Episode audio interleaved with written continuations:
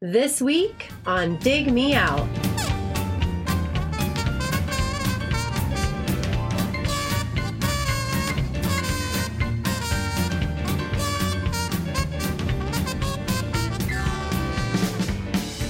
With your hosts, Jason Ziak and Tim Minichi. Jay, this week we're doing a roundtable, but we're doing it a little bit different.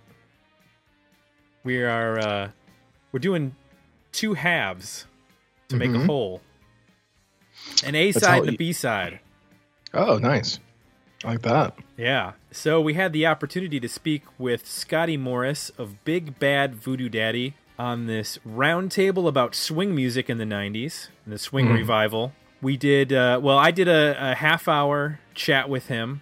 After that, we did a little roundtable discussion, old school style. We got Eric Grubbs and Eric Peterson, you and myself, and we talked a little swing music. So, how about that? How about that? It's a two for one, Jay. Nice. Mix it up. Yeah, you get an interview and a roundtable all in one genre dissection episode of Dig Me Out. So, how about we uh, go ahead and get right to that interview with Scotty Morris of Big Bad Voodoo Daddy?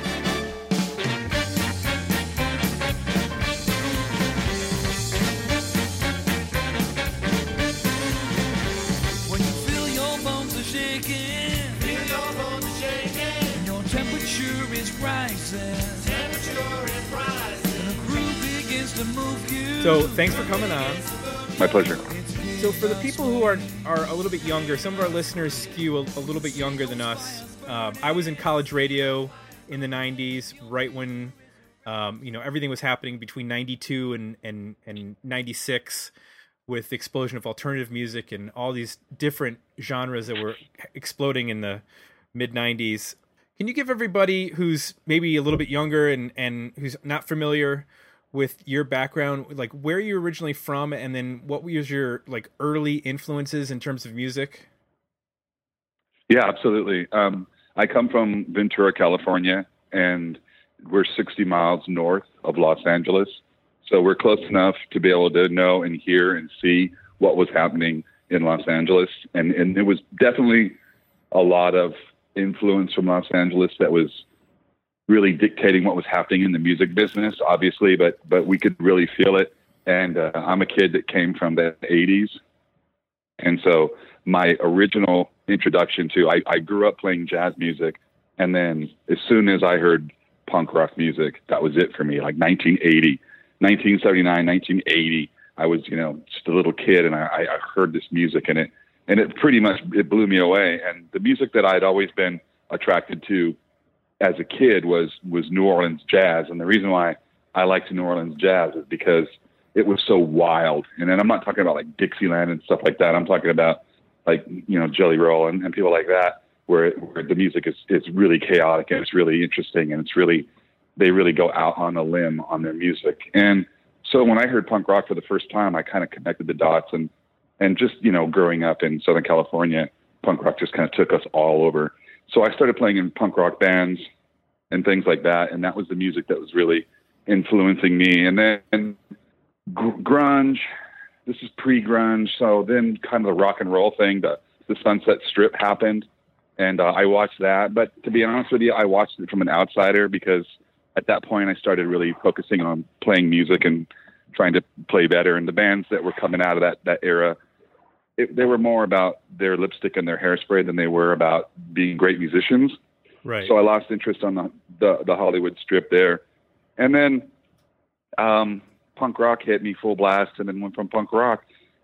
I was always writing this New Orleans jazz music. And, and that's really, I just kind of combined the two things that I really liked a lot. Because the early Big Bad Voodoo Daddy music is definitely like the first, the first, you know, the two, the first two EPs and then the first record is, is really just, you know, full energy. I mean, there was not a lot of skill happening there.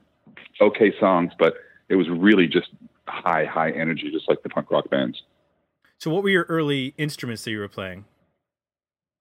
Well, I started out playing. I, when I started out playing, I started playing trumpet, Okay. and so I, I immediately was I was all about Louis Armstrong in that time. But I played everything. I mean, I played I played piano, I played drums, uh, played guitar, I played bass, and when I played in punk rock bands, I'd play anything. I mean, I just play whatever.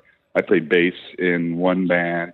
I played guitar in other bands, and and I worked with a lot of bands too. I was really lucky because I've always had studios. Like I've always had some way to record music as a kid, and I was always recording. I've always been recording. I've always had some way to make recordings. And so when the punk rock bands were starting to make records in my hometown, and then I was lucky enough to have what I still think are some of the the top five like greatest punk rock bands, you know, to come out, and they came out in my hometown, and they came out sort of, you know, right underneath me. So I got to be with these guys recording, and uh, and so I, I learned a lot about recording and and making records and going on tour, basically from just the DIY ethic that punk rock gives you. Right. So, where does Big Bad Voodoo Daddy form in terms of that that sort of time frame, and how long is it before you you know putting together that sort of band is not the same as putting together a three piece punk rock band. How long does it take you to assemble that band and you know get your you know, your legs underneath you where you can, you guys can actually go out and start touring? Yeah, the the, the band started um, in '93 and basically, okay. what happened was I, I went to music school in Los Angeles. I went to, I went to MI in, in Los Angeles, and I graduated in '90. And I basically went out on the road and I was in studios doing like I was just a hired gun playing guitar. And so I would go on tour with with you know national acts, and I'd just be a side guy, and and I hated it. It was not what I wanted to do in music at all. So I really was, you know, I just was disinterested in the music business altogether. I just it just wasn't what I thought and I was living in Los Angeles at the time. And so my idea was, I'm just going to come back. I'm going to go back to my hometown Ventura, and I'm just going to slow things down, and I'm just going to see like what what do I want to do. And this is like 90, 91. And I went back to Ventura, and I met this guy named Kurt, who was recommended to me by a friend. He played drums, and I had these ideas about what I wanted to do, and I was writing these songs. And I've always been writing swing music. I always wrote it, but there's just no way in 90, 91, 92 you know, when Nirvana is the number one band on the planet, and and you know, our favorite bands were like Tool and Pearl Jam and, and Vance Mudhoney, all that kind of music that was happening. There's no way you're going to convince you know musicians to play swing music at that time. Right. And uh, I just came back. I just came back and I just started writing all these tunes. And me and my brother bought a surf shop in in Ventura, where, I, where we're from. And um, and I just would sit in the surf shop and write these tunes the whole time. And and just kind of like my buddies, the guys that were cool cool dudes that would come in and I'd play them, and I just like, hey man, you know, you want to jam? And we just started jamming. And Kurt was the first guy, and then we heard about Dirk, our bass player. We heard that he played string bass. So like, hey, let's try him out. And he was like the nicest guy ever. Great player, great attitude. He loved the challenge of going for swing music, and we just kind of started. I just kind of put guys together that that were just cool guys. Like I, I had no intention of of really doing anything else with it. I had just written these funky songs and so in 90, 93, we about 92, 93, we start, we just got together and we just, I just go, let's just do a gig. Let's see what happens. And I had the idea and I had about, you know, eight, eight songs that I had written and I just, we rehearsed and we played this backyard party for a guy that ran the local club here in Ventura. And we played his birthday backyard party, like in the middle of the day. And it just, it, from the get go, it was just, it was instant. I mean, people reacted to it in a really, really positive way from the very get go. And, and there was no scene. I mean, we're talking, there was no scene. There was no band doing what we were doing. I just did this because it was just a, it was just like a whim. It was like something to do to kill time while I was waiting to figure out what I was going to do. And, and then these guys that I was, you know, hooking up with and playing music with, they were just the nicest dudes I could meet. You know, like these guys were cool guys and they were willing to like, they had good sense of humors, you know, like, yeah, let's play swing music in the middle of, in the middle of this, you know, full blown, changing of the guard, to be honest with you. And, and in 93, we started gigging and, and we just never stopped. I mean, it just never stopped. I could book this band seven nights a week. It just was never an issue. We could just book, I could just book it. People would come. We, they just show up and people, you know, they just always had a really good time with what we were doing. So it just sort of happened right underneath us. Put our first record out in under a year in, in uh, 94. We put our first there's like a nine song EP out, and that thing just started selling like crazy. And that was '94. And then in '95, I put out an EP of Big Bad Voodoo Daddy music, but it was uh, Christmas songs. Like it was like a Christmas EP. Right. But I threw GoDaddy, I threw GoDaddy O and You Mean the Bottle Makes Three on it because I, I had written those songs. I thought, ah, we'll throw some songs on there. It's all good.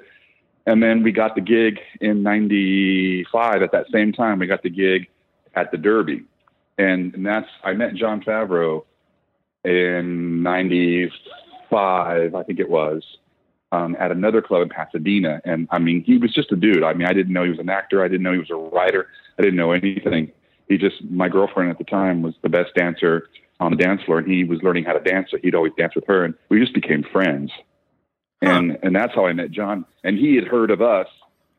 He had heard of us um, from this little EP that he had, or maybe I even handed it to him. I go, yeah, check out our new record. And he heard you, me, and the Bottle Makes Three, and Go Daddy O.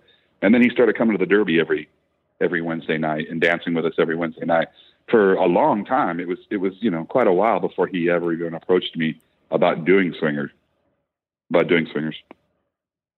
So when did you become aware that there were other bands out there doing something similar? Because it seemed like you you were on an island at first by yourself, yeah. putting this together, and then you mentioned about you know the swinger stuff in 95 but there was sort of some percolating you know of that in the in 94 95 it seems like 96 is where a lot of stuff sort of rose through college radio especially where all of a sudden you've got you know albums every month of these what we call this whatever the swing revival or neo swing um right of, of these bands and it when would when did you start to go oh wait a minute there's somebody else doing this it, it, happened in two parts for me, and it, it happened really quickly because it was we were, it was '94, and we had just released our record.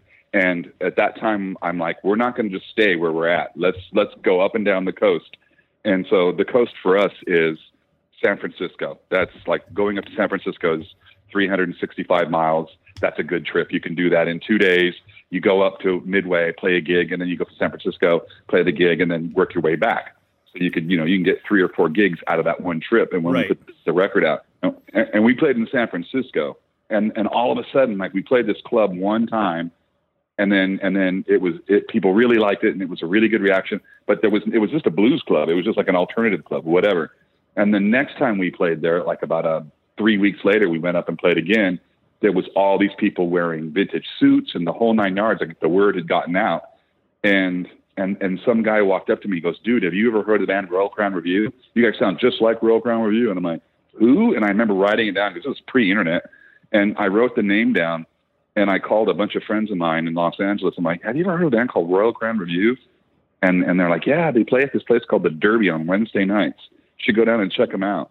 And uh, I went down on a Wednesday night. Sure enough, I found that they were playing, and I went down and on a Wednesday night, and I went down to go see him with, like our baritone sax player Andy. He and I went down, and we were just like, "Oh shit, man, this is unbelievable." They were amazing. They were way ahead of us at that point, man. They were they were really tight. They had really great arrangements. They had a real arranger, and uh, I remember just seeing them being like, "Wow!" I was blown away. And then doing an in store. We were in Santa Barbara doing an in store, and this was during the same exact time as our record had just come out some dude at the record store, I think it was like a Tower Records in Santa Barbara. He gave me this record. He goes, "Ah, oh, you got to check out this band, man. These guys are just like you guys." And I'm like, "Oh, cool." And and I looked and it was a Squirrel Nut Zipper. So those were the first two bands that I had I was aware that something was happening was Squirrel Nut and Royal Crown. Did you find um in terms of touring nationally, like getting out of California, that it became a little bit more difficult to um, find venues because they weren't familiar with. It seems like that's a very um, West Coast sort of not approach, but like be accepting. Whereas that might not play in like Indiana. You know what I mean? Like the right. The, you know, the I never, plain states of the flyover. Yeah, I didn't. I didn't approach it as a swing band. I didn't look for any. I didn't look for any common ground at all. Okay. I didn't look for any common ground. I just basically. I we started breaking California records through the roof with with alcohol sales and with attendance. And and I just would make sure that like Pollstar and everybody I just made sure that everybody had those stacks and then when I would go book uh, so I would go call these places up and I would just book these tours. Uh, you know at first it was just like as far as up, up to because we're in California obviously. So our our trips would be from Ventura to Seattle, and that would take you know that would be like a six or seven day run, and we would play all the way up and all the way back, and um, and I would just get the stats of all those of all those numbers. And then I would just tell these these club owners, I'm like, this is the business that we're doing, and these aren't me making up stats. These are these are legitimate stats. These are legitimate numbers. And I just use business, man. I just use business. I didn't I didn't look at like, you know, hey, we're a swing band and, and this, you know, this thing's really cool or we can do a swing dance. Like for the longest time, I'd say for the first year, year and some change, we didn't even see swing dancers. Like we didn't even play to swing dancers. Okay. Our crowds were more it was more alternative. It was more like it was more kind of punk rock and it was more sort of like the underground. It was more that than it was anything. And then we'd come in and play with all these different kind of alternative bands. And we were really interesting and different. It was more of like an art project than it was than it was, you know, like a swing scene because there just wasn't a swing scene when that was happening. It just was this totally different thing. Well, in, in doing some research, um, one of the cities that came up that was, I guess, hugely supportive of the of the swing revival was Austin. Um, did you have any experience with with traveling and playing in Austin during this time? Did yeah, and Austin was great. Austin, um, Austin still is great. Austin's a great music city. Um, yeah, there's a place called the Continental, and the Continental was that was a great place for music in all like Americana. Like it, it, it's it's just a it's it's a great place. The owner Steve is just he, he just knew what was what was going on, so you could you could see some really great music. And there was a band there called Eight and a Half Souvenirs, and they were doing like a Django Reinhardt thing, and they were they were just they were it was just great. It was just a great scene, and the musicians were so great that you know there was just this cool kind of a cowboy swing thing kind of happening there, and it was I don't know, it just was very exotic and very cool. Eight and a Half was a great band. I, I loved them. There's a bunch of bands that I, I think people who were in college radio like myself were familiar with you guys Squirrel Nut Zippers, Royal Crown Revue, Cherry Poppy Dad, Cherry Pop, Cherry Poppin' Daddies, and Brian Setzer. Yep. But then there was a number of bands Yeah. that people are probably not like. You mentioned Eight and a Half Souvenirs, and I think there was one called Lucky Strikes, and um, Rocket sixty nine was another one. In doing research, that I it was a much bigger scene than than and much bigger um, uh, group of bands than probably people initially thought. Which is probably the same way with you know punk rock uh, you know, you, you think of Green Day and and The Offspring and you know Rancid and a few of these bands, but there were actually you know hundreds of punk rock bands around the country getting signed to labels or even or smaller labels that maybe didn't sell as many, but there was a much bigger you know punk rock scene in the '90s than just Green Day and and a few other bands. Yeah, for sure. Uh, in terms of swingers, now the that movie comes out, and from my recollection, in terms of you know th- back then, independent film seemed to be a lot more important. Like people actually, it doesn't seem to happen as much now with movie being movies being dominated by like blockbusters and superhero movies and comic book movies and whatnot. But they're you know with Quentin Tarantino and Kevin Smith at Miramax, and and it seemed like there was a really vibrant independent scene with movies. I remember when that movie came out, like immediately people were talking about the music in that movie, were quoting that movie. You know, it's still today that movie is quotable. How how did that impact the band in terms of the success of that movie? It, it, was the. I mean, it was the. It, that was the the pivotal moment for us. I mean, there was no there was no other moment as as shining for us and as clear for us as as that moment because we went from. I mean, yeah, we were packing every place we were playing, and we had a really great reputation, and and and. But I'm talking about we're playing in front of 350 people, 500 maybe in certain places. Maybe we could put 500 people in the place, or we'd play a club two nights in a row, and you know we'd see six or 700 people just because we'd sell it out two nights in a row or whatever. But but it wasn't it wasn't you know that was it. It was we weren't playing huge rooms. We were playing you know clubs and maybe a little bit bigger clubs now. But when Swingers hit, we pretty much and we were playing all over the country. We'd already gone to New York twice before Swingers had hit, and um, when Swingers hit, that was it. Like that was the that was the the, the shining moment when things started to change. But it's kind of it's kind of hard because I don't know I don't know in like what order what had to do with what, but it was Mhm. just interesting because it was it was our moment because a lot of people may know this, not a lot of people may not know this, but when Swingers happened, we were the house band on a primetime um, Fox television show and it was it was called the Big Deal, and it was from seven to eight o'clock on Sunday nights on Fox, and I was the uh, music director, and it was Big Bad Voodoo Daddy was the band, and that was all happening while right before Swingers hit, and I remember. You know, and the show, I think the show did like 13 episodes, I think, or something like that. But there was so much happening. And, and just with that alone, that TV show alone, when we were doing that thing, um, our our gigs just started to get huge. Like it just started to happen, and I think we did a we did the party of five, and it all kind of happened all at the same time. Like all this stuff started happening to us, like media wise and whatnot. And and then when swingers hit, it just went from 300, 400, 500 seaters to you know a thousand to whatever you name it. It was just it just escalated to a to a very large a large scale. What I just want to backtrack. What was the TV show that was it like a uh, talk show, or was no? it, It was like a uh, variety. It was like a variety show. The host's name was Mark DeCarlo, and uh, he, he was. It was. I mean, you know, I, I'm not going to defend the show because the show was terrible. Because the direct, the guys that were running it, the guys that were running it, you know, just I have no idea what they were doing. But the host, his name was Mark DeCarlo, and he he's done a bunch of shows like the Man Show or the X Show. He was one of the hosts on that show later on, but he was just unbelievably funny, and he was just a great front guy. And he come out, and it was kind of like a The Price is Right, but for like a modern generation, that they would completely Okay. diss you if you got things wrong.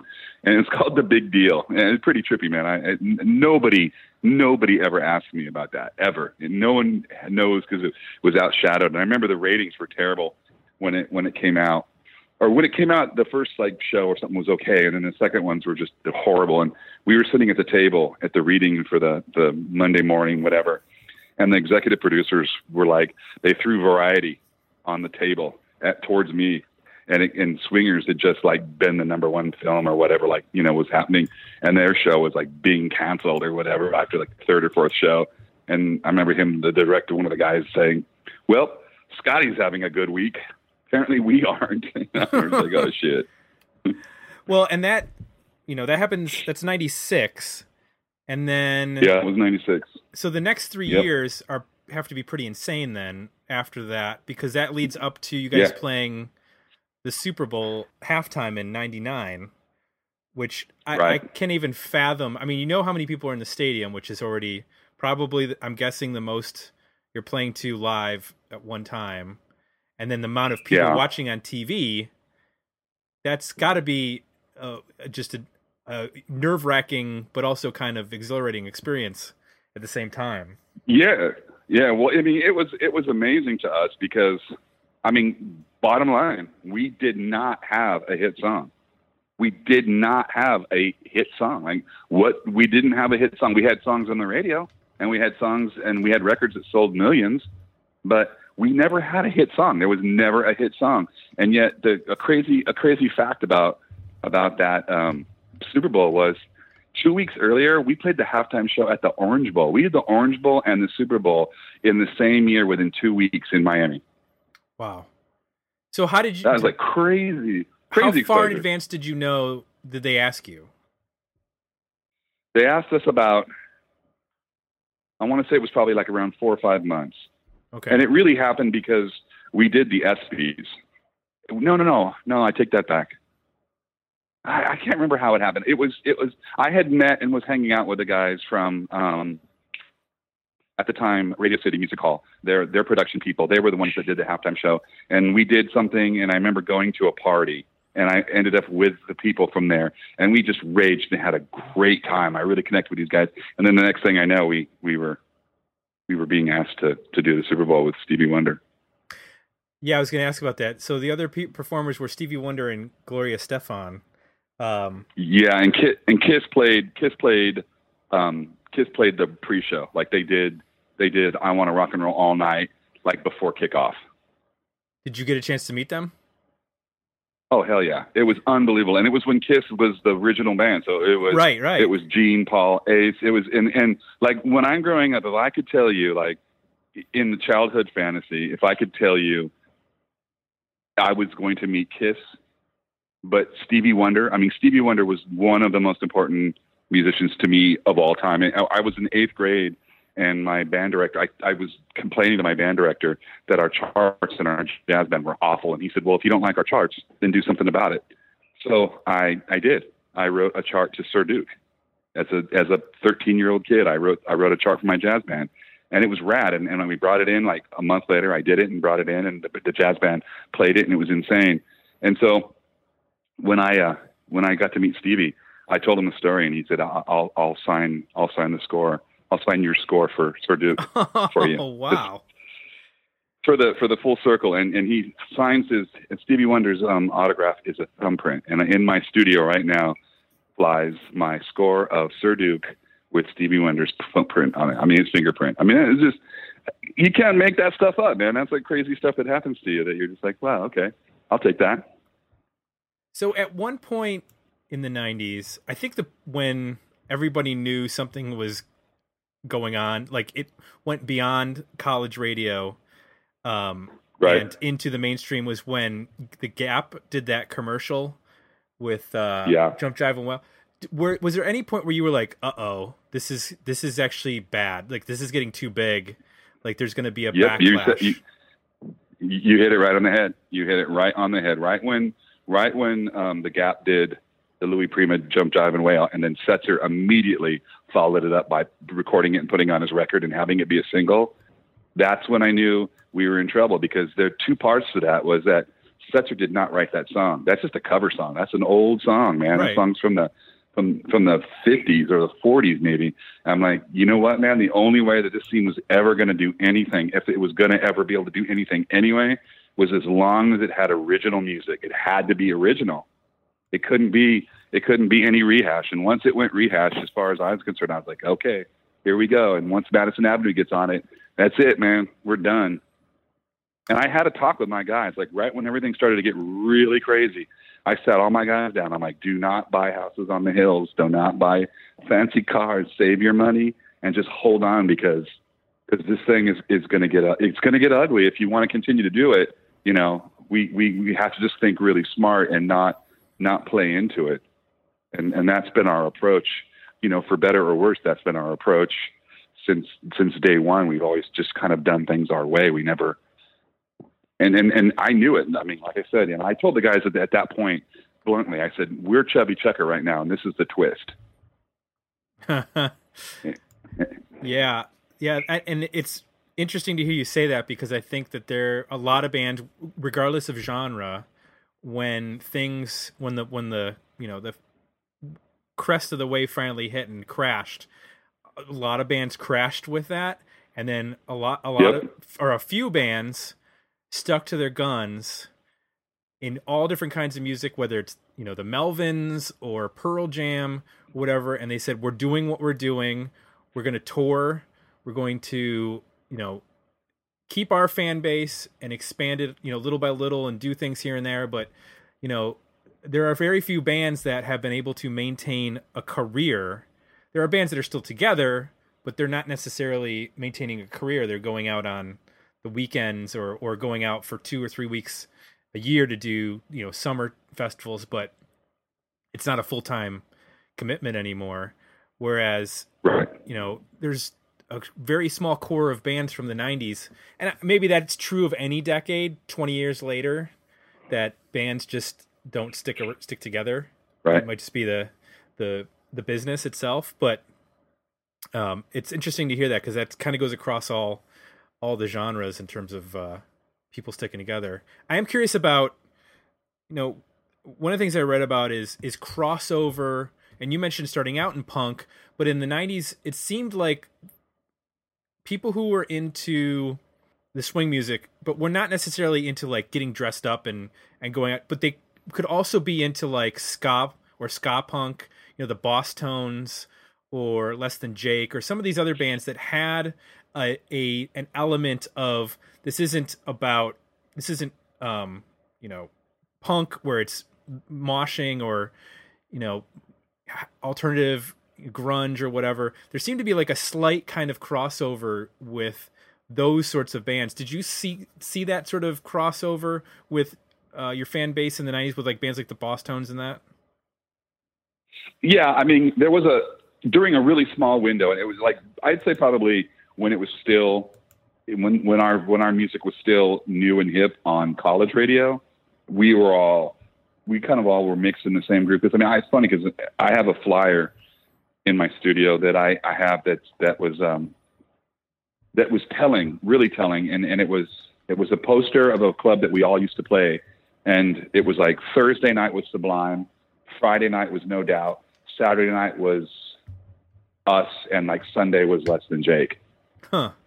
And that was that was those were the bands that were out touring and hitting the road in vans during that time. Like those, all of us were all playing the same kind of strip. We were all doing the the same the same kind of thing. We were making independent records, and we were going out and we we had we had audiences. We all we all had audiences, and there was, you know, there was kind of a aside for Sublime, there was there was kind of a uh, a connection with the music as far as what, what what we were all kind of doing. I mean, even with Big Bad Voodoo Daddy, there is there is a little bit of the upbeat in there. I didn't do it on purpose. It just kind of I didn't know what else to play on the guitar to, to make the thing drive. It just felt better. But like songs like King of Swing has a complete skank to it. It has a it has a full upbeat rhythm to it.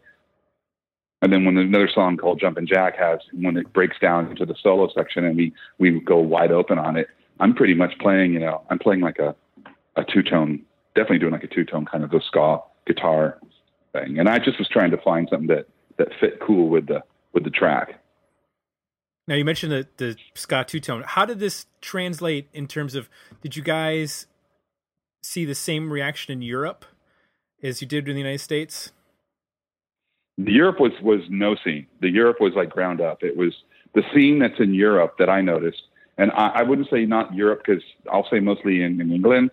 Okay. Our scene in England was they um they're traditionalists big time like they're traditionalists we came in and when the when the scene saw us they wanted nothing to do with us because we were way too rule breaker. Like I, I love i mean i don't like any rules. I love no rules. And uh that we we broke too many rules for the traditional you know people out there because they like their music to sound like really authentic. They they want that real authentic thing. And we just we were not that at all. So we didn't have any scene to depend on. So we played mostly like jazz clubs and, and kind of like punk rock clubs or like darker clubs, like rock clubs or things like that, and just hoped that the right people would see see us like we did in the states, and then maybe they had heard of the movie or whatever. But places like Scandinavia, swingers didn't hit in Scandinavia, um, so we didn't have that sort of that prop, nothing to prop us up. We just kind of had to go and do it ourselves. Same with Germany. It just didn't it didn't hit like it did in the States. So we basically had to go and build from the ground up these these sort of pockets in the in the scene to sort of get our name out there and then get our get our attention, get our our fan base going. I can't imagine the Germans taking to Vince Vaughn. I don't. Uh, I don't know how. I don't know how well his movies do there, but he he seems a little too um, verbose for uh, for the Germans. Vince, is, Vince, Vince is one of the most awesome dudes I've ever met, and and I, it's funny because when I met Vince early on, before I like I said, before I even knew Jon or Vince were even actors, we were hanging out for quite a long time at the Derby before any of these things ever happened. Um, I always thought to myself that that guy's that guy should be a star. That guy's got to be something. Something something's going to happen for that guy. He's too he's too much. He's too funny. He's just too too many of the too many of the coolest things happen under his under his guidance and it wasn't very long after that that he became Vince Vaughn. That's for sure. In terms of the um the audience breakdown, you mentioned a little bit ago about that that poster of the bands playing, and I think the the thing that I see connecting them is that you know with No Doubt and and maybe to a lesser extent Less Than Jake and Sublime, but it seems like those are more inclusive shows in terms of men and women. Whereas if you were to go to a rock show, um, especially like a hardcore like punk show, it's like 80, 90% guys. And cause those can get Dude, violent yeah. and, and, you know, Yep. women are smarter and they don't want to go to some, you know, m- you know, mosh pit scene where they're going to get their nose bloodied. And I respect that. I didn't want to do that either. Um, Right. did you see a more split audience in terms of male and female? No, and I, I, our split, yes. I mean that that, that was the thing with us is that we had a um, a really large female audience, and I think that's why we would do so well in the clubs during the, the club days is because if there's gonna if there's girls, that means that guys want to be where the girls are. Right. and if the girls want to dance and the, the guys are going to learn how to dance. And so the, when it became like that, the, the dance thing, and to be honest with you, like the dance thing was really, it only happened for a pretty short time. Like I, I would say that the dance thing really started and happened for about, it's like you said, like three years, maybe like swingers till about 99. And then, then, you know, the dance thing stopped.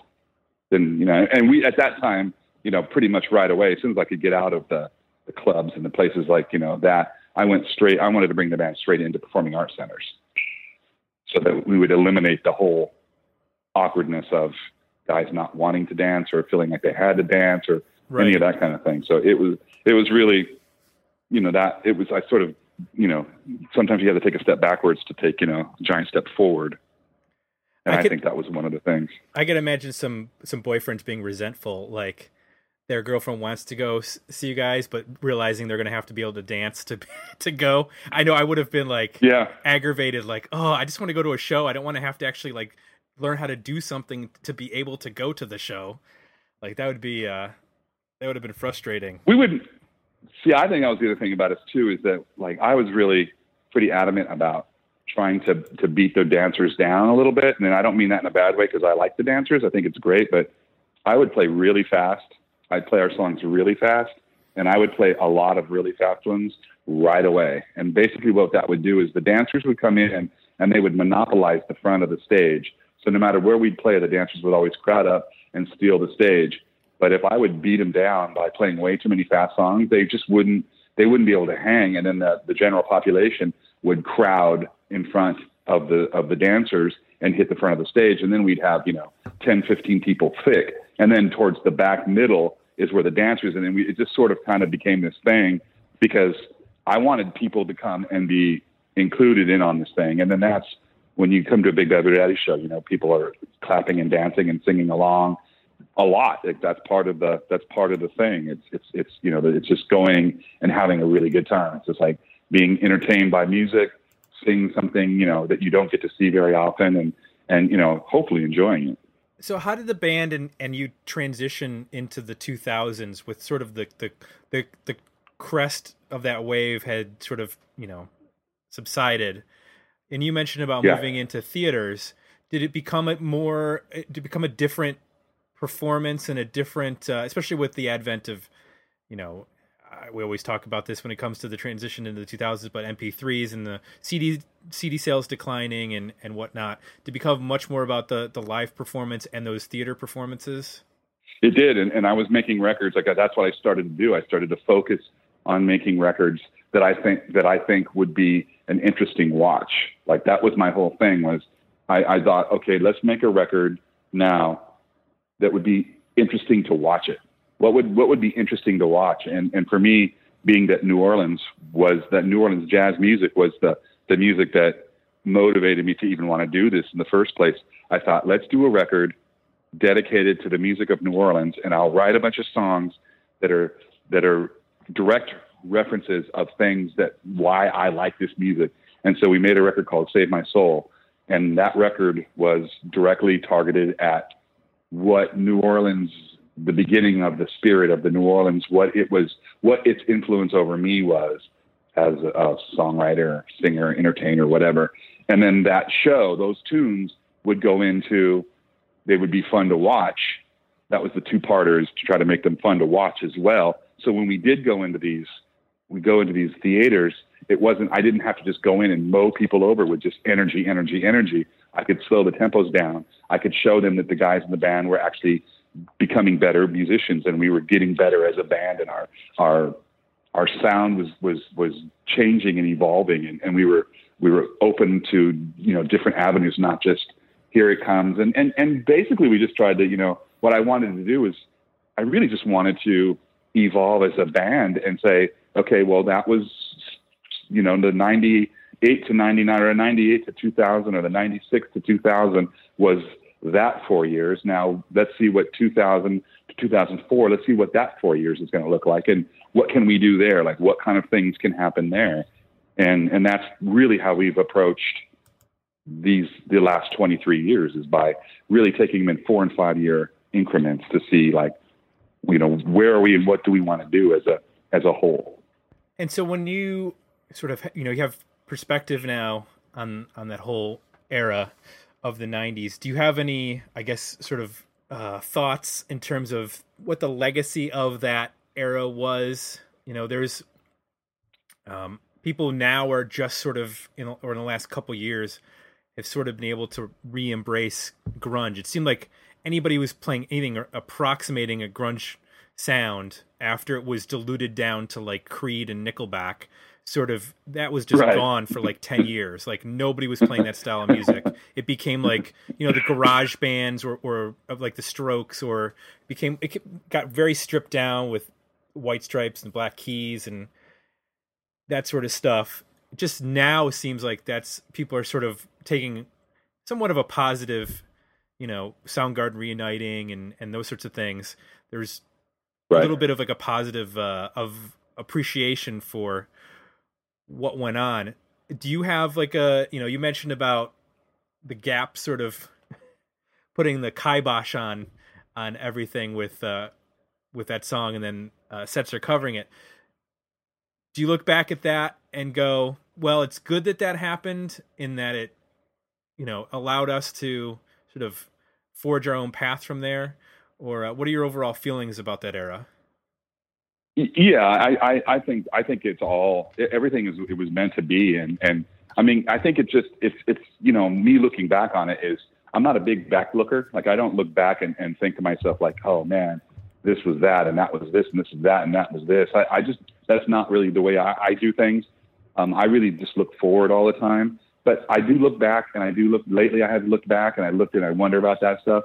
And um, I'm glad that those things happen, man, because I mean, it it it really challenges the true integrity, and it really challenges the true spirit of what you were trying to do, and and what you what you were trying to do, and how much how much are you going to just cash in? Like, are you just going to cash in on this? Were you doing this just to cash in, or were you doing this to find out who you were, or who you are, what you are, and what you're made out of? You know, and that that was that was our approach. You know, and and and that's the way we that's the way we took it. So I kind of liked all. To be honest with you, I liked all those challenges. And I'll be totally honest with you. And I don't know if this is the the punk rock in me, but I hated what it looked like at the top. I hated it. I hated the people that you have to deal with. I hated the way that they thought. I hated the way that they interpreted my band.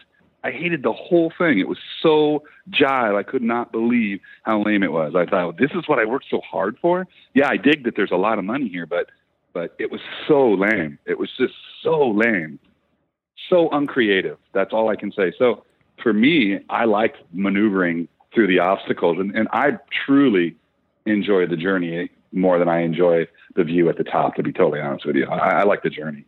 So for me, I, I wouldn't change a thing, and and I hope people look back on it, and you know, I hope they find some kind of merit in, in some of the things we did because I mean I got to be honest with you I, I, it's hard to to write interesting swing music and it's hard to do something like in that style of music and try and do something different with it. And I thought that Royal Crown Revue and I thought that Cherry Poppin' Daddies and I I thought that uh, Squirrel Nut and uh, a couple other bands I thought they did a really great job with writing interesting original music. And I, I thought they were really genuinely creative creative artists. And I hope that they get, you know, I hope they get the merit that that I think they they should.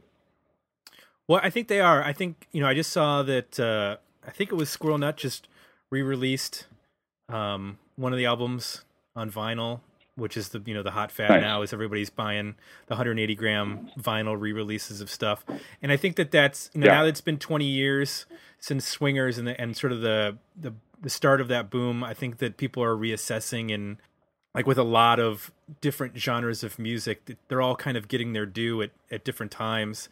Um, so it's been really fun, you know, for me to kind of go back through my old college radio archives and dig through the playlists and say, oh wow, we were playing like three different swing bands at the same time. That's crazy, you know, in, in some week in Yeah, true. 1996.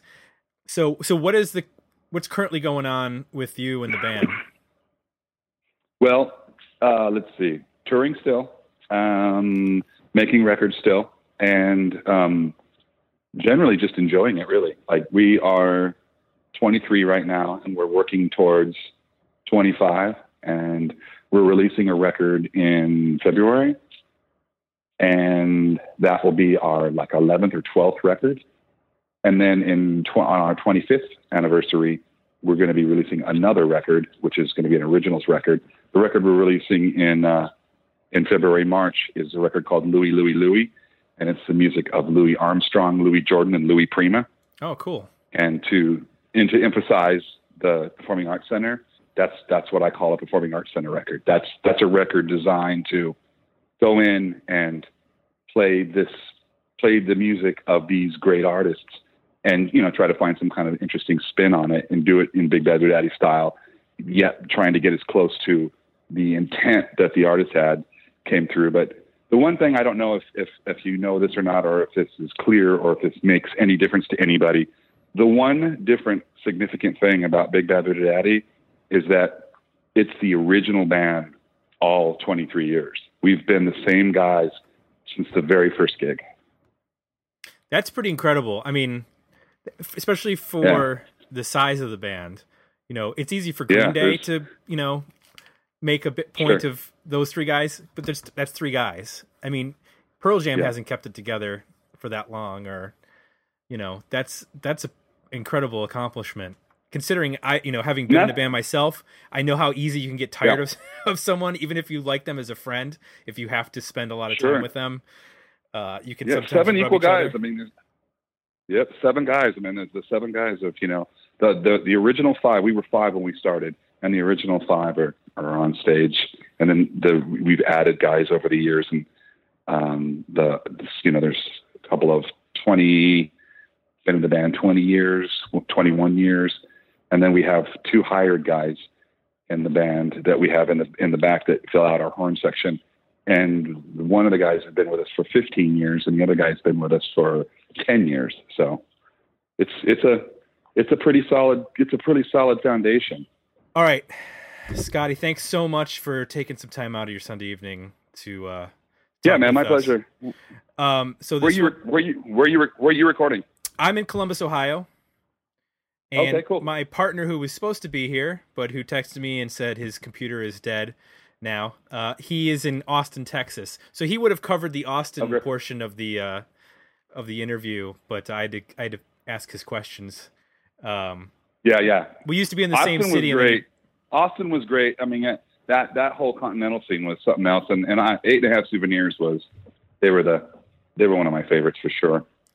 Well, I'm just angry at him because all the good tours go through Austin, and we don't get all the good tours in Columbus, Ohio. No. So I know, man. it's frustrating. I often have to like look at the schedule and go, can I can I catch a flight down to Austin to stay at his house and go to the show? But it, uh, it never quite works out. So I'm trying to think of the, I'm trying to think of Columbus, like where we played in Columbus. I want to say when we first started, was there a place called like the the Mecca? Yeah, there was a place called Mecca. It doesn't exist anymore. Um, we used to play Mecca. We used to play Mecca in the early days, like in the early early days, like '97, okay, '98. Yep. We played we played in Mecca and then I'm trying to think where else we played when we when we started to get a little bit more steam out there. If you started playing bigger places, there might have been the Newport Music Hall, which is um, like the legendary 12 to 1500 uh, person rock venue. It's one of the oldest rock venues yeah, in, in, the country, but it's got a big stage and you know balcony and stuff. Um, there's also I know we played. I, yeah, we played there for sure. But keep going. I, I want to try and remember. There's the Ohio Theater and then the Ohio Palace, which are right. You know where symphonies play, and you can go see Wicked and and that kind of stuff. And I just recently saw like Ben Folds play with a symphony there, which was really nice. fun. Um, and then there are uh, well, there's a lot of clubs that have come and gone over the years. Um, but there's also the um, it's changed a bunch of times, but now it's called Express Live, but it used to be called the LC. Um, it's downtown, right near the little, uh, not little, it's literally the um, minor league baseball stadium. Uh, that's right. an indoor outdoor venue. Like one side of the venue is inside and it holds, a you know, like fifteen hundred, and then the outside is a big, you know, shed style arena. Um, and we played with the symphony. We played with your symphony a bunch of times. Then you probably played at the at the Palace or the theater, one of those two. We played out. We played outdoors. Oh, um, we we played at a at a huge park Okay. and there were thousands, thousands of people, like Mike, make like seven, eight, nine thousand people came. There's a couple different parks Mm. where that might have been. Um, there's a really large park where they have a, a community festival with like three stages, and it goes for three days, and you know, like seventy or eighty bands play, all local bands. Um, that's a huge park. I'm trying. I'm blanking on the name, but that's right downtown. Um, there's also, oh gosh, I mean, any of those. A lot of those parks have amphitheaters, so Yeah, it could have been any one of them. So I'm not. I- I'll have to look. Lots of I, good- I can probably lot- Google it and figure it out in about five seconds. That's all good. it's all good. Thanks again. Excellent.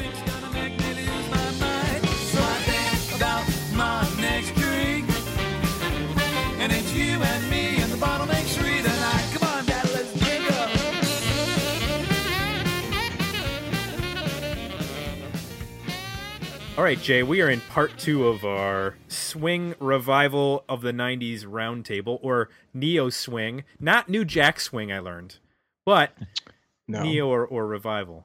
Um, hmm And to do our roundtable, although this is more of a square or a rectangle, depending on how we're seated at this particular fictional table, uh, we have brought back the two Erics who have uh, joined us in the past. I think Mr. Eric Peterson was here just last roundtable, actually. Is that correct? I believe so. I Joining believe us was on from- the last one. Yeah, Ann, We- Arner, Ann Arbor, Michigan. That is correct. And then from the other end of the country, all from north to south, joining us from Dallas, Texas, Mr. Eric Grubbs. Hi guys. Hello. Are you Hello. guys at e- is the Mississippi on either end of that or am I just wrong? Mm, well, I mean, he's Texas is on the other side of the Mississippi from me, but not. Yeah. I mean, it runs from uh, basically north of Minneapolis to Louisiana to So if- um, New Orleans. So If, if you dropped a bottle with a note in it, could it reach Eric Eric down in Dallas No. is what I'm okay. Eric- All It- Eh, it- probably it- not. All It might reach where I grew up. I mean, I, I was born in New Orleans, so Oh, there you go. Yeah, Yeah. and I, I I lived in Minneapolis for a couple of years, but that's still uh, you know a twelve hour drive for me. So Okay. wow. So my bottle experiment won't work. All right. yeah, No sorry. worries. So I just spent uh, a little bit of time with Scotty Morris of Big Bad Voodoo Daddy. He gave me the kind of the micro of the '90s. He, he gave me some overview, but this half of the episode is the macro when we're talking about swing revival and neo swing in the 1990s. And the question was posed: Why are we even doing this? And and part of the reason why was because you know we're, we've touched on a lot of different genres: emo, shoegaze, metal, punk. We're, we're also approaching uh, in October of 2016 is the 20th anniversary of the movie Swingers, which I'm a huge fan of. That was the heyday of uh, independent film in the 90s. There was a lot of interesting stuff coming out from independent filmmakers. Uh, a lot of it because of uh, the Weinsteins at Miramax, but also a lot of other filmmakers um, and studios were putting out stuff. So Swingers was a huge influence on me. I had the poster in my room. You know, after that, uh, I, I said, I still uh, have mine. th- nice, nice, yeah, it's, quoted it's that uh, framed movie. right. Yeah, it's framed in my office here. So very cool.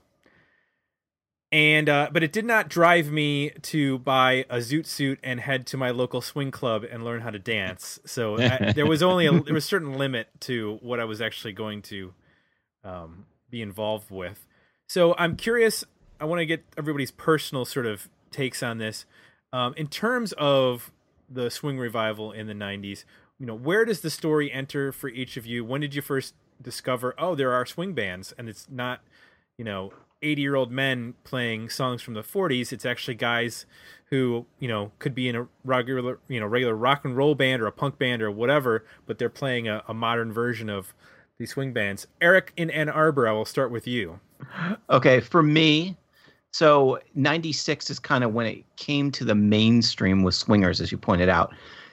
So by 96, I had kind of moved on already from what we think of as the grunge alternative era and was really into a couple of sounds. I was really into horror punk music, was really into the uh, the gr- garage rock revival that was going on in uh, the United States in the Pacific Northwest with uh, things like Estrus Records.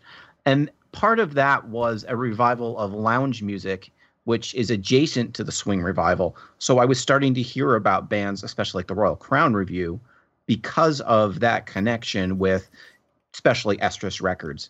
Uh, are you guys familiar with them at all? They put out the Man or Astro-man stuff and Yep. Yeah. Okay, so that was it was it was kind of t- tangential to that scene, and then I had a lot of friends that were into ska, and um, you know I grew up in a, in a town with a pretty good jazz background, uh, so there was a lot of those sounds that were that were around, and I think um, stuff like do you guys remember Jive Bunny and the Mixmasters? Oh yeah. I think No. that that kind. All right, so during uh, the I guess the mid to late '80s, there was uh, British uh, DJs who remixed a lot of classic swing, and it, you know it it was for club club use mainly, but it did hit the radios here in the states. So we would hear that, and then you know uh, big band music was often used as a symbol for World War II in a movie. So you'd hear Glenn Miller or you know uh, uh, whoever Art Blakely, you know uh, those kinds of guys, Artie Shaw. You'd hear their stuff in movies. And so when I started hearing the rockabilly ska revival and then the horns and stuff come in and it was, you know, Brian Setzer Orchestra and all of that, that to me just came right out of the underground with the the 90s neo garage revival that was going on. Eric in Dallas. Same to you. Okay. My thing was I I was into ska, I was into punk. It, it was all kind of like if you liked pop punk, you also heard about ska cuz ska was I mean a lot of ska bands would be playing uh, on the Warped Tour. And it- there was also a time that it was like, well, hey, if you like ska, you might like this swing music. And that's where, you know, you had it made sense that Buck-O-Nine and Reel Big Fish would be playing with Cherry Poppin' Daddies and Big Bad Voodoo Daddy, at least in my head. And it, it just kind of like it appeared. Now, granted, still my the way I found out about what was going on beyond what was the top 40 uh, rock and pop was 120 minutes. And I still distinctly remember like Squirrel Nut Zippers, the their video for Hell hmm I believe that's that's the song. I remember being like, "What in the world is this?" and not in a good way. um, but but that was but the thing was is that that began like it. It seems like such a so- short time, but uh, that led to a very big popular movement in the mainstream. And uh, it was it was a year after I would hear about these bands uh, that I saw Swingers. And I you know Swingers is one of my all-time favorite movies. Uh, the name of my website is from a line in Swingers. You know oh you didn't get the job as Goofy? Yeah they went with somebody who had more theme park experience. Hence why it's called themeparkexperience.com um, but uh, th- but that was my introduction to it and uh, I mean it it it, it just sound, it, in retrospect it seems like major labels were just looking for anything that teenagers and college students would just drop lots of money on. And i worked at a best buy. I know i've said it on multiple episodes before but it's like when i worked at best buy this is when this stuff was really hitting. Like hearing zoot suit riot every single day for months along with my heart will go on. I mean it's it's one and and also uh lou bega's uh, mambo number five. I mean I, it, it it's just it's very implanted in my brain about what that experience was like. And uh, i mean it was it was cool to see you know those those cds just fly off the shelves um, which is that's something you don't see these days. And i'm not saying like oh it's over now but it's just like that's what it was like in 97 98 So it's really, I, I think, in looking back at the timeline, the Squirrel Nut Zippers album, Hot, uh, came out in June of '96. So when I returned from summer break, which would be end of August, we started playing the single Hell. And so you got that like August, September, and then Swingers comes out in October. So there was like this, you know, n- you know, we left for from school in May of 96 and none of us had any idea that this was going on. Come back and all of a sudden there's a, a single that we're playing, there's a movie coming out which I'm pretty sure that uh the the movie got screened on campus like we used to do there used to be like these screenings where the student union would put on screenings of movies um and even our radio station did like a a screening of Trainspotting when that came out because of the soundtrack having so much correlation to the the music that we were playing. So we did like two nights at the local movie theater that were sponsored by the radio station. And it seemed like all of a sudden, fall of '96, boom! There, there are swing bands. They have they have erupted, and that sort of Mhm. carried from '96 to like '99 was all of these artists just sort of popping up. But in reality, they had been around. Big Bad Voodoo Daddy started in around uh, 92, 93. Uh, Cherry Poppin' Daddy started before that. Royal Crown Revue started before that. Um, Yeah. So these like were bands that 89 or something. right Like and ni- ni- 1989. Think about that. Starting a swing band in 1989. and I, and I want to talk a little bit about you know when I talked to Scotty, he covered that you know he started out in punk rock bands, but he Mhm. Always be, because he was a kid who grew up learning how to play jazz music before he was in punk. He still had an appreciation for like New Orleans jazz and and that kind of stuff.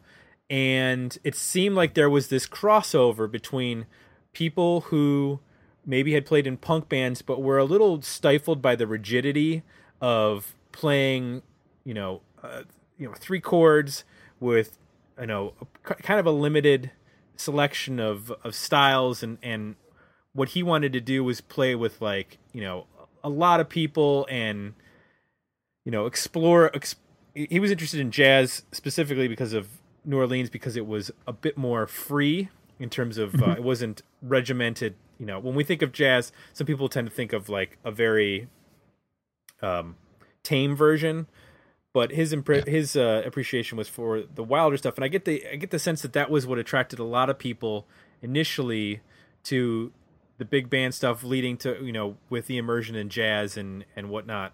I, I would. I'm just gonna jump in and say I would bet that a lot of these these people that were playing in punk bands and rock bands at the time probably their first musical training in school was the like the junior high jazz band. I mean, a lot of schools, at least where I live, you know, you don't get to orchestra necessarily till high school or marching band, which has a jazz element. So typically, uh, at least like I said up here, there was uh, you know, we had jazz musicians as the earliest music instructors where you were lo- learning trumpet or saxophone or whatever. So people would have been highly exposed to that music early on. Yeah. And and also I would say that with him coming up through punk rock is that it gave it a certain kind of modern edge to it. Uh, Mhm. Because I, I mean, it's it's like the thought of like being a swing band. Y- y- the thought could be like, well, geez, we could play retirement homes, but you know, here are these bands playing in you know punk venues, and Right. also a lot of these a lot of these guys have like full sleeve tats, and you know they they they like they like the punk, the greaser kind of attitude. And I think that's what really connected with people like Jon Favreau and Vince Vaughn because like what you see Right. in Swingers that that is totally genuine. I mean, I, I still think very highly of there are many great scenes in Swingers, but the stuff where they're just dancing, I mean, that's timeless. It's it's not like, oh well, you know, oh that really dates it. It's like, no, I mean, it's like just think about you could probably go see a swing band in any major town tonight. I mean, and but you know, it's it's just like it's it's such a positive kind of experience because because you know, like punk rock, it's stifling. Grunge by that point in the mid '90s, it was depressing. Oh, also one of the biggest you know forebears of that genre killed himself. And there are other people that were on their way on the decline. So I don't blame people for wanting to hear upbeat music. The other thing about uh, swing, go ahead. Well, I was just going to add on to that. The the one thing that jumped out to me is that um, you know, 96 a, a lot of different things are being thrown at the wall to see what sticks and Yeah. this is certainly one where it it kind of gets it's a fun kind of nightclub environment it probably creates where there you know guys and girls and just you know it's very like about dating and Mhm. meeting people and social whereas hmm rock shows aren't always like that, you know, depending on the band, but uh, a lot of them are. It's really loud the whole time. You can't talk, and everybody's kind of like either standing at the bar between bands or standing at the, in front of the stage staring at the band. You know, it's not very Right. social. And No. what what I was going to say is it goes along with that, which is that at this point in time, this was dance music that wasn't electronic rave music, Yeah. where Yeah. you know you could go out and have fun and dress up and act like adults and drink cocktails and you know wear suits and uh, all of that kind of stuff that had kind of been you know off the table for for Generation X for a while. But I think the ability to go out to a to someplace to dance and have fun that wasn't related to the rave scene is also very important. hmm it, it also seemed to level the gender playing field in terms of you know 95 96 you saw the explosion of female artists but it almost started to create a segregation with regards to you know women being drawn to the female artists and males being drawn to heavier darker um you know as grunge sort of petered out and you get you know the the the Korns and limp Bizkit and that kind of stuff um sort of coming in in 97 and 98 becoming much more mainstream and heavier darker music sort of appealing to the you know the angsty teenage boy. Um and in talking to Scotty like their audience was like 50-50 and it was because you know there was no threat of a mosh pit. There was no Yeah. threat of slam dancing or anything like that. It, it was and not all the shows were really about swing dancing. It was just it was an environment in which it was you know a much more like you said a positive and uh, you know a social environment that uh, people didn't feel threatened i mean even i felt like there were shows that i didn't want to you know get too close to where the mosh pit was because like I, i'm not somebody who's going to survive that sort Yeah. of environment you know Yeah. i'll lose my glasses for god's sakes so Right. Did did Yeah. any of you guys go and see any like swing or rockabilly revival bands in this era where at any place that had like a dress code or anything like that? Uh, no no, but I did. I did see Dick Dale in '99, and that was fucking amazing. I, I definitely went to there was a club that was like the Velvet Lounge or something like that. That uh, you know, no baseball caps, no t-shirts, and they had this uh, rockabilly band called the Twist and Tarantulas that had like a Thursday night residency there, and they, Yeah. you know, their their menu was a lot of martinis and that kind of stuff, and it was Yeah. it was very laid back and fun, and there wasn't any of the the, the kind of aggressive like mosh pits or anything like that, and there there was kind of an expectation that you were going to act like an adult, that you were going to be a grown up. Yeah. Also, le- cannot over cannot overlook this. im- For me, they were a very important band as far as bridging worlds, and that was the Reverend Horton Heat.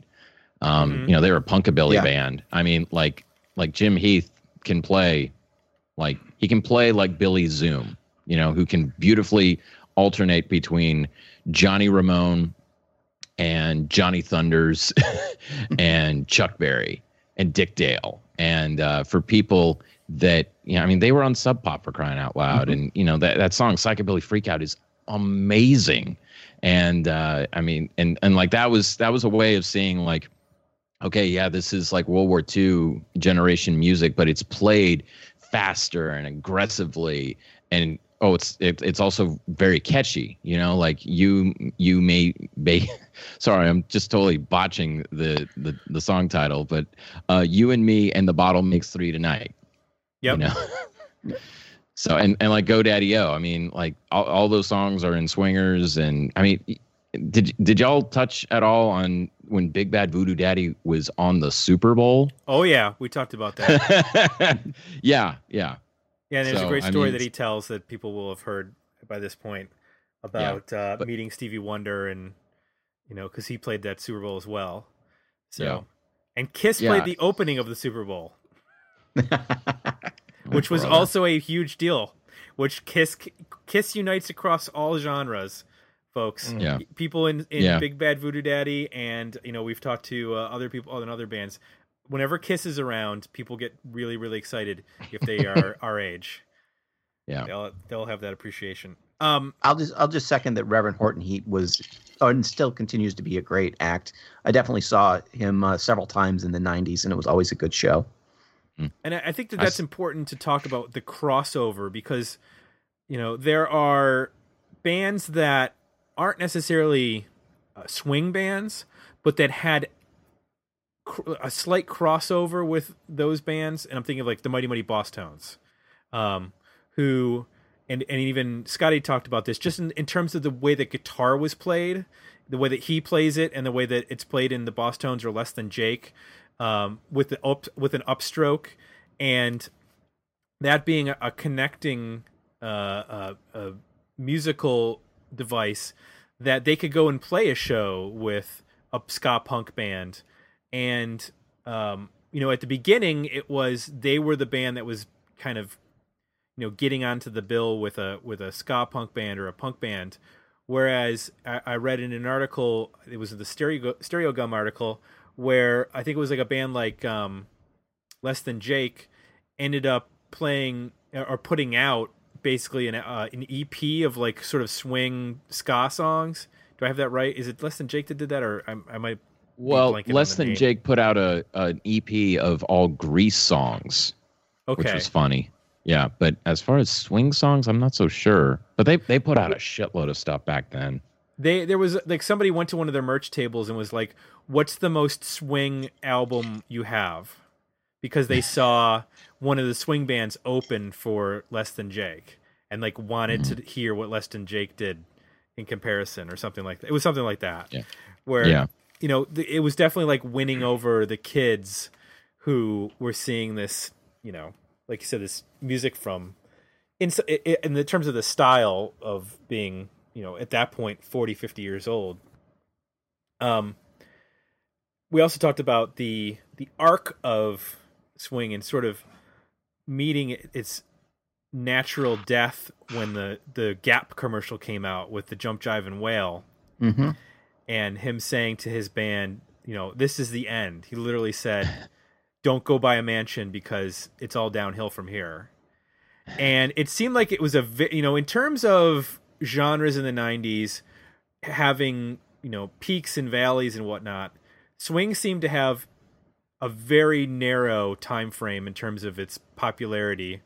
You know, hmm it was really like fall of 96 to that gap commercial was sort of the start of the decline which was 98 that's only about a year and a half two years Yeah. of it having sort of a mainstream and then it declining into the 2000s to being you know uh, a, a, a, a genre a subgenre that you know people have to go seek out it's not something that's on the radio it's not something that's being pushed by major labels or anything like Right. that Is isn't that also though the, this kind of the story of uh, ska in the '90s, and to a lesser Oh, yeah. extent, right pop yeah Yeah. punk, and even uh, rap metal or whatever you want to call it, new metal, metal, to a certain yeah. degree. Yeah. well i don't it- know because mean, it was- Linkin Park lived on well into the 2000s Well, the, the- Yeah. you know, you're right. Then there's usually one or two bands from any of those scenes that might stick Sure. around because they've they've crossed the threshold of that scene into whatever else. But but Mhm. as far as genres in, in the '90s go, it seems like you know they cycled through them pretty quickly. Yeah.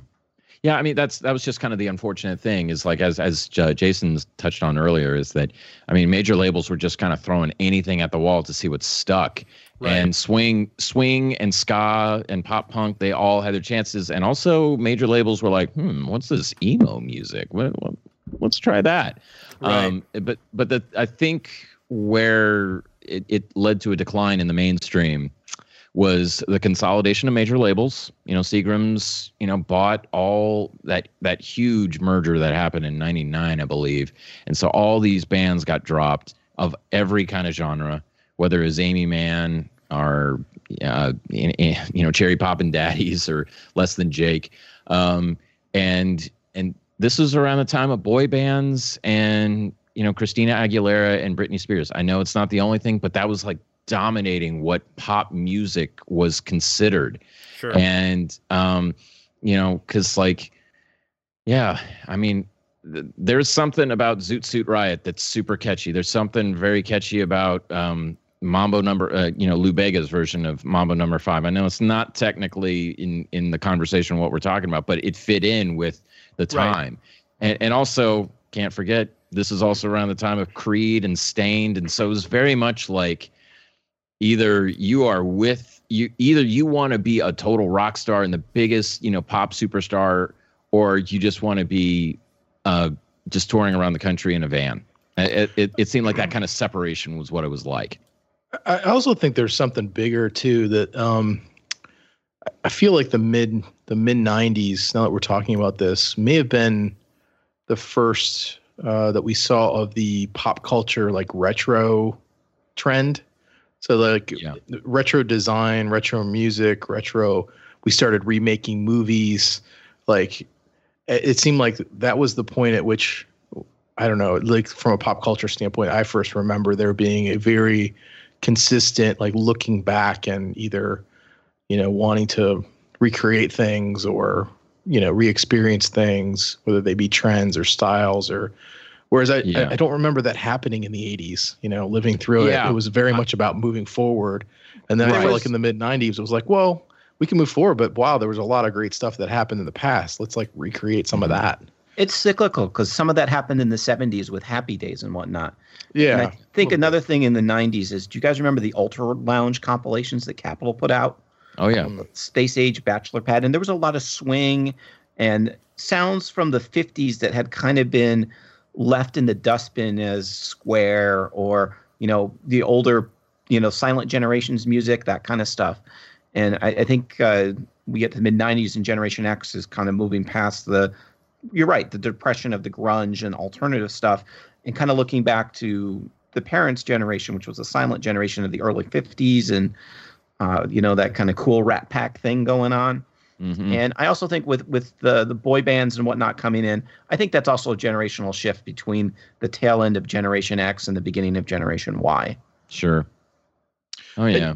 And you know, like, you know, obviously the Stray Cats happened in the 80s, Yeah. but this is like we're talking about four major bands, you know, not one. And, and Yeah. plus a, you know, a bunch of offshoots and also like some other related genres like rockabilly, for example, that that you know is also very kind of a, a, a retro kind of thing. So yeah, it was uh I, I just remember it being very uh, to me it was it was very strange. Uh, there were parts of it that was interesting, but I certainly remember seeing that Squirrel Nut Zippers video the first time and thinking, "What in the world is going on?" yeah, and then they're being interviewed on 120 minutes, and then like the Brian Setzer Orchestra was just Yeah. everywhere. It seemed like for a time. You know, it's like, yeah, I remember you, Brian Setzer, from you know, you were in the Stray Cats, and now you've got this huge band, and you're doing Christmas albums. I mean, and you know, like as was mentioned earlier, Mighty Mighty Bosstones. That Mighty Mighty Bosstones, they brought in all kinds of different sorts of flavor into their music, um, but they're known as a ska band. And it's like, okay, I get that. Um, but as far as like the swing revival, I mean, it's just like it seemed to go away quickly, which is unfortunate. I think the music still holds up really well. I mean, it, it sounds as fresh today as it did, you know, 20 years ago, as it did 60 years ago. Um, but but yeah, it's it, it at the same time. It, it it's it's a style of music like our great grandparents would be like, oh, that was when music was good, and it's like, well, that's what they know as music. I, and, and also got to understand, like, this is pre rock and roll music. You know, they're as as influential as rock and roll was for people in the 50s and 60s. There's still a lot of people. It's like, I don't like that colored music. You know, it's like they would be that ult- open openly racist about it. You know, Let's it's Right. just It's interesting you say that because if you go back and you watch, say, Ken Burns' jazz documentary, he has Yeah. a whole episode he talks about swing, and that was uh, in the 30s one of the places where whites and blacks would mix. And sure. I also think re-listening to the Big Bad Voodoo Daddy album, the big one, uh, there's definitely also a Latin element to it, you know, with um, with some of the songs, and that kind of goes along with like Ricky Martin and all of that bringing of the Latin percussion and what was the uh, the film that came out around the Buena Vista Social Club, all of Yeah. that kind of stuff, which is also a dance music that's not like rave drug music that people can go to. And Right. uh, as recently as you know five or six years ago, at least here, you know, a small Midwest college town or medium-sized Midwest college town, you would have Latin dance nights that that people would frequent. Yeah, yeah. And you know, it's it's just it, it's around. I mean, Big Bad Voodoo Daddy's still touring, and it's just Mhm. I don't know what the status of like Cherry Poppin' Daddies currently is, but I you know I can imagine. It, it seems without fail, if you ever go into a used CD store, you will see a copy of that Cherry Poppin' Daddies record that had Zoot Suit Riot. Well, I think you know I did check on the status and, and Cherry Pop Cherry Poppin' Daddies and Royal Crown Revue. You know these bands are all still together and you know in one way or another still touring, putting out records. Um, there is a uh, an audience for them to either play their original songs or in like a theater setting to play sets of standards or classics but reinterpreted. Uh, you Yeah. know, whether it's like Louis Prima or or or you know some other um, you know artist from that era. There's Cab Calloway. You know, there's there's always going to be whether it's people our age or older who who have an appreciation for that music, and there's always a new generation of of kids who are learning, you know, how to read and write music from a, a young age and are learning standards and are learning jazz and are going to colleges for and learning like you know how to become you know music teachers or what have you. And they they're gonna you know be interested in hearing and seeing that music live whereas you know someone who's just an average consumer might not even think to look at you know their local theater for a performance like like this whereas you know in talking to scotty like big big bad voodoo daddy can go out and tour you know 2000 seat theaters which are all you know they're not dance you know not a dance band anymore but they can go Right. out and do uh you know a tribute to cab calloway and pack a 2000 seat theater and um but then they can also go and release albums of their own music still so Yeah. it's an interesting career to have and uh, more so than a lot of the you know it was a very narrow group of bands but a lot of those Yeah. bands even though it was narrow are still kicking whereas Yeah. you know so many other bands from the 90s are not what's interesting is that they can potentially p- play for all ages as well, and I'm Yeah. sure that that there's a lot of the remaining members of the greatest generation that grew up with this music that go and see these acts. You know. I know that, that there's clubs out there that have like a Sunday afternoon, 3 p.m. You know, a bunch of local jazz musicians play jazz and swing from the golden era that all these 80 and 90 year olds come out to listen to for a Well, couple of hours. Don't forget, I mean, they they can do the whole like cruise circuit, casino Yeah. circuit. Yep. I mean, there's a lot of money in that. Um, If Mhm. you don't mind, you know, that sort of lifestyle, that pays a hell of a lot better than playing, you know, rock clubs or whatever, or trying to tour Yeah. in a van. So, um, This is, Yeah. I think, also family friendly music. I mean, you can play it around the house with little kids for the most part. That Mhm. that's not going to be like having to explain words or concepts or any of those kinds of things. Yeah. so Can can I? Oh, I, I just wanted to before before I forget. Do y'all remember remember when Royal Crown Revue sued the Amazing Royal Crowns Yep. for the name, and so they had to shorten their name to the Amazing Crowns. That was like, okay, For I a don't three. think- Go ahead. yeah. It, it, well, because it was like Amazing Royal Crowns, kind of different than Royal Crown Revue. You know, because Amazing Royal Crowns was much more of a punk swing band, you know. Whereas Royal Crown Revue was straight up like, you know, you'd think that Gene Krupa was playing drums with them or something. I believe they wound up on uh, Rob Zombie had a record label that put out three records, and one of them was a compilation, and they were on it covering uh, Screaming Jay Hawkins. Yeah.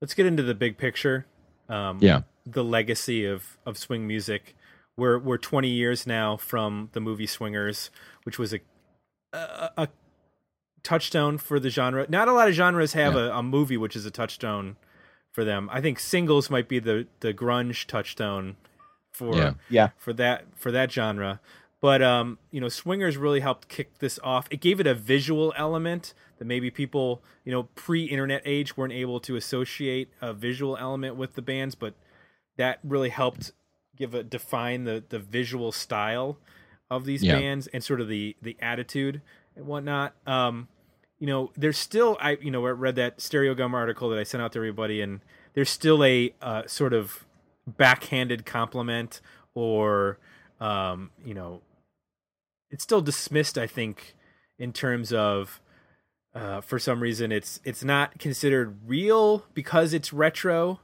Um Mm. is that an un do you guys think that that's an unfair sort of tag that you know oh well they're just copying music from you know 50 years ago or what have you? Even though a lot of these bands Um, were writing their own music um is it any is it really any different than punk or metal in terms of its writing in the style of a genre that already exists? I, think I'm- it's. Go ahead. Uh, no, you say you go, Eric. Okay. I think it's authentic because we have seen uh, wave after wave of of punk or of whatever was current as rock at any given point of time in time being some kind of looking back at an older style of music and adding whether it's uh, new technology or whether it's the energy or the attitude of the time. If you go back and you listen to punk rock from the 70s, you'll hear a lot of uh, rockabilly in there. You'll hear a lot of surf in there. You'll hear a lot of uh, standards that were covered, a lot of garage rock. You know, um, that so that was always part of it. And you know, the UK there was this huge psychobilly movement in the late '70s, early '80s that was punk plus rockabilly. You have bands like the Cramps who were definitely taking the punk attitude and energy and applying it to 50s and 60s songs. Uh, the Gun Club was doing that with blues. So that's it's nothing new, and none of those bands are considered illegitimate. X was doing that to a certain degree.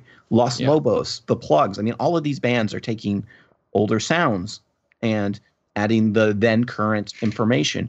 And when you get to the end of the 90s and you get to the high energy rock and roll of Australia, United States, and the Nordic countries, you get bands that are taking punk plus 70s rock plus the Stooges and creating their own mix. And that's exactly to me what the swing revival was doing.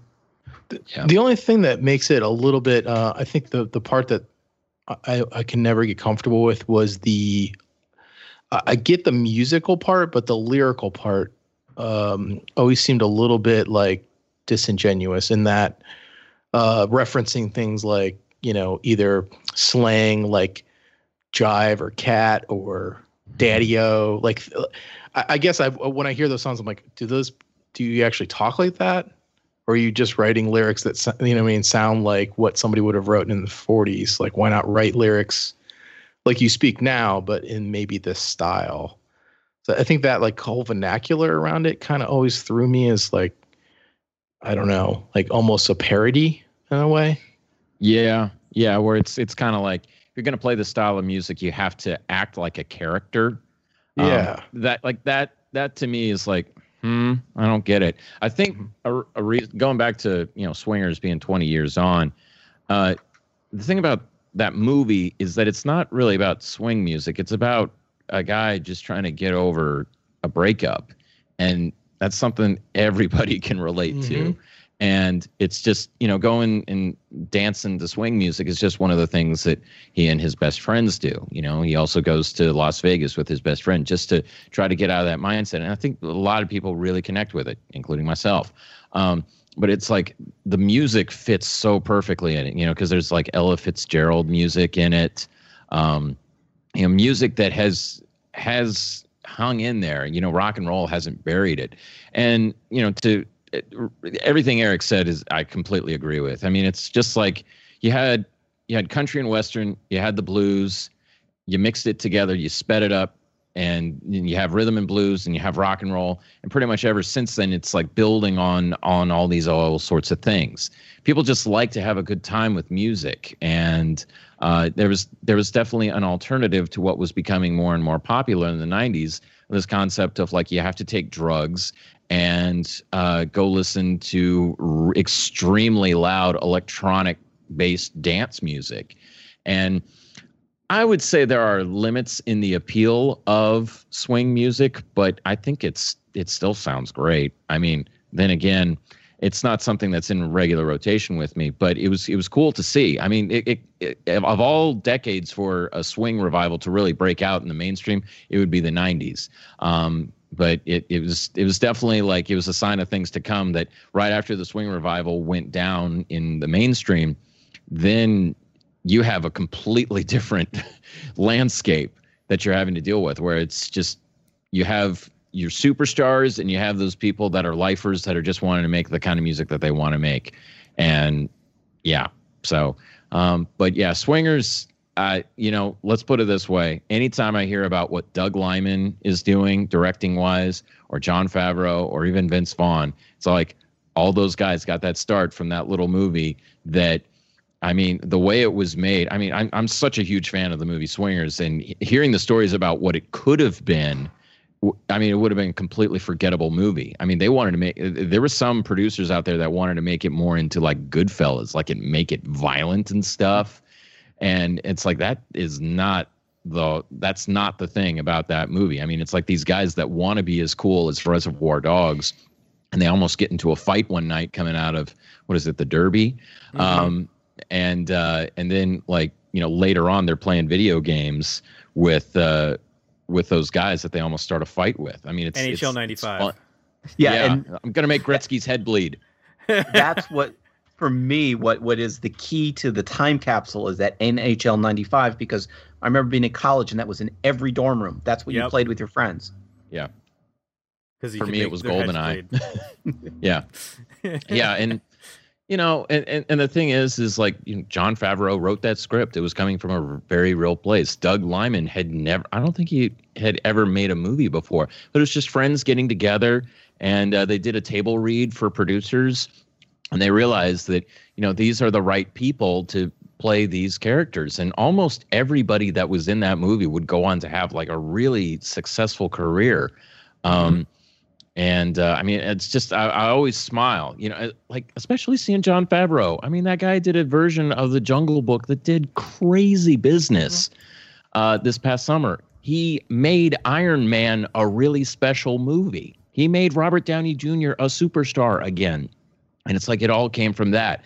But it, I mean, like Swingers, yeah, it it's definitely a movie that was made in the '90s on the cheap but uh, you know those sequences with Big Bad Voodoo Daddy. I mean, they they make me smile, and I want to you know start dancing with my girlfriend. You know, my my my lady's a very good dancer, and I have a lot to learn. So, um, yeah, I'm rambling. I'm sorry. That's right. Can I just point out, point out that there's an actor named Alex Desert D- Desert who's in Swingers. He was actually also in the band Hepcat, and Yes. people might remember him from PCU and High Fidelity. And, Becker. Becker, yes. So he's an interesting thread through a lot, like being in one of those bands, being in the movies. And if you remember PCU, you know, they have the whole Parliament is in it. Yeah, And, and, Jon you know- Favreau's in it. A very Yeah. large Jon Favreau. Oh, yeah. Yeah. Yeah. And we cannot forget Ron Livingston, who would go on to be in Office Space. uh, and also on. Band of Brothers. Yeah, Band of Brothers. Um, yeah, and and Vince Vaughn, guys, I think he's done pretty well. I think I've heard of him. yeah. Um, Can I All give a quick shout out, shout out to one of my favorite of the swing revival bands that hasn't been mentioned, and that's Lee Presson and the Nails. you guys familiar with them? no. Mm-mm. They do kind of a more dark, sinister uh, swing, but they also do covers of stuff like um, Mexican radio. Uh, just a very cool band. Uh, a lot of fun to listen to. Uh, like I, I said earlier, I was really into horror punk at the time, so Yeah. that was kind of the confluence of the the kind of scary, spooky music and swing. right. Definitely good stuff, worth checking out. Sure. Cool. All right, gentlemen. I think uh, in our two-part uh, swing revival episode, we have done uh, good justice to making the case that this is a, a genre of music, and these are bands that are worth going back and revisiting as far as a um, a short-lived and a small group of bands, uh, but the genre is definitely one to check out. Um, we've mentioned Big Bad Voodoo Daddy, Cherry Poppin' Daddies, um, Squirrel Nut Zippers, Royal Crown Revue, Lee and the what was it? Lee and the Press On Lee Pre what Lee was the name of that? Presson and the Nails. Okay. And there's a whole Yeah. bunch of other ones that you can go to. If you go to if you Google Swing Revival and go to Wikipedia, there's a list of other bands to check out. Yeah. Um. Let me just interject here. It's like I was just thinking about it. It's like the swing revival in the mainstream lasted long enough, but it didn't last too long. Where you had copycat bands just kind of pop out of nowhere. It's Right. like somebody that just a couple years before was playing grunge. It's like, oh yeah, well, n- n- I'm I'm all about Louis Prima and and Lou Bega. It's like, you know, come on. There's Well, no the- warrant swing album, is what you're saying. Right, right, right. I mean, it's like I'm not going to name names, but there is a certain trend around local musicians around here in Dallas and also national musicians where suddenly it's this whole thing of they've been all about punk rock and heavy metal for all their life. Then suddenly they decide to wear a Stetson and they all love country music now. I'm like, Mhm. huh? I mean, it, this is the punk purist Right. in me. It's like, are you playing a character? Mm, Is this really what's in you? You know But, what I happens mean- to aging? You know what happens to aging punks, right? They either Uh, are dead, they become yeah. college professors, Mhm. they go on they go on the revival circuit, or they go to country music. Yeah, Mm. that's true. But I, I mean, it, it comes down to like play the kind of music that makes you happy. Mhm. But but at the same time, again, the purist in me is like just because you put on like a bolo tie and you wear a western shirt and you put a Stetson on doesn't make you a country guy. yeah. You know, and so that that plays into the whole thing of like, you know, oh man, new jack swing, yeah, yeah. I mean, it, it, it, man, don't get me started about you know people that suddenly act like they're all cool in hip hop. You know, it's just like a year ago you were all about, you know, you were all about uh Metallica, and now you're all about NWA. I, what what's going on with you, Dud? you know. Well, I think the um the the takeaway I have from this is that uh, the it, it it seemed like a blip, but when you look at the years, it it really wasn't. Like if we're saying that really mainstream wise, it exploded in '96, and then by '99, you've got the Lou Bega song, you've got the Super Bowl, you've got the Gap commercial. Yeah. It's a pretty solid three to four years of of this to have you know popped uh, into the mainstream and then had really peaked at that point and sort of fizzled out. I mean, all things considered, the '90s that's that's pretty damn long time. Yeah, that's about how long grunge lasted too. If you think it was fall Right. of '91, basically through '96. right. Yeah. So All right, Eric Grubbs, tell the people where they can find you on the internet. Uh, you can check out my blog. I update it about once a month. It's called themeparkexperience.com. Uh, you can find me on Twitter at ERIC underscore GRUBBS.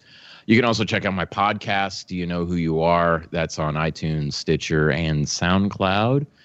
And uh, yeah, I'm on Facebook as well as Instagram, Eric J. Grubbs. Um, you can easily find me on Facebook. Just if you see the mutual friend of Tim Minichi and Jason Ziak, and Eric Peterson. Uh, you, you that's me. So What's the J stand for? James. Eric Peterson. yeah, that's Peterson. my what's middle your, name. Yeah. What, what's your The same, your James. Wow, Wow. we got three guys with James. I was I was getting there. I was getting there. That's uh that's interesting. Mr. What's your Eric problem, Pe- Tim? uh, it's- what? What's your middle problem. name? David. Oh, pfft. I'm a slayer of you. giants. we like giant peaches. Yeah, there you go. Um, Mr. Eric Peterson, where can people find you? Mostly, mostly on the Facebook. You can find me. I'm I'm often commenting on the Dig Me Out page.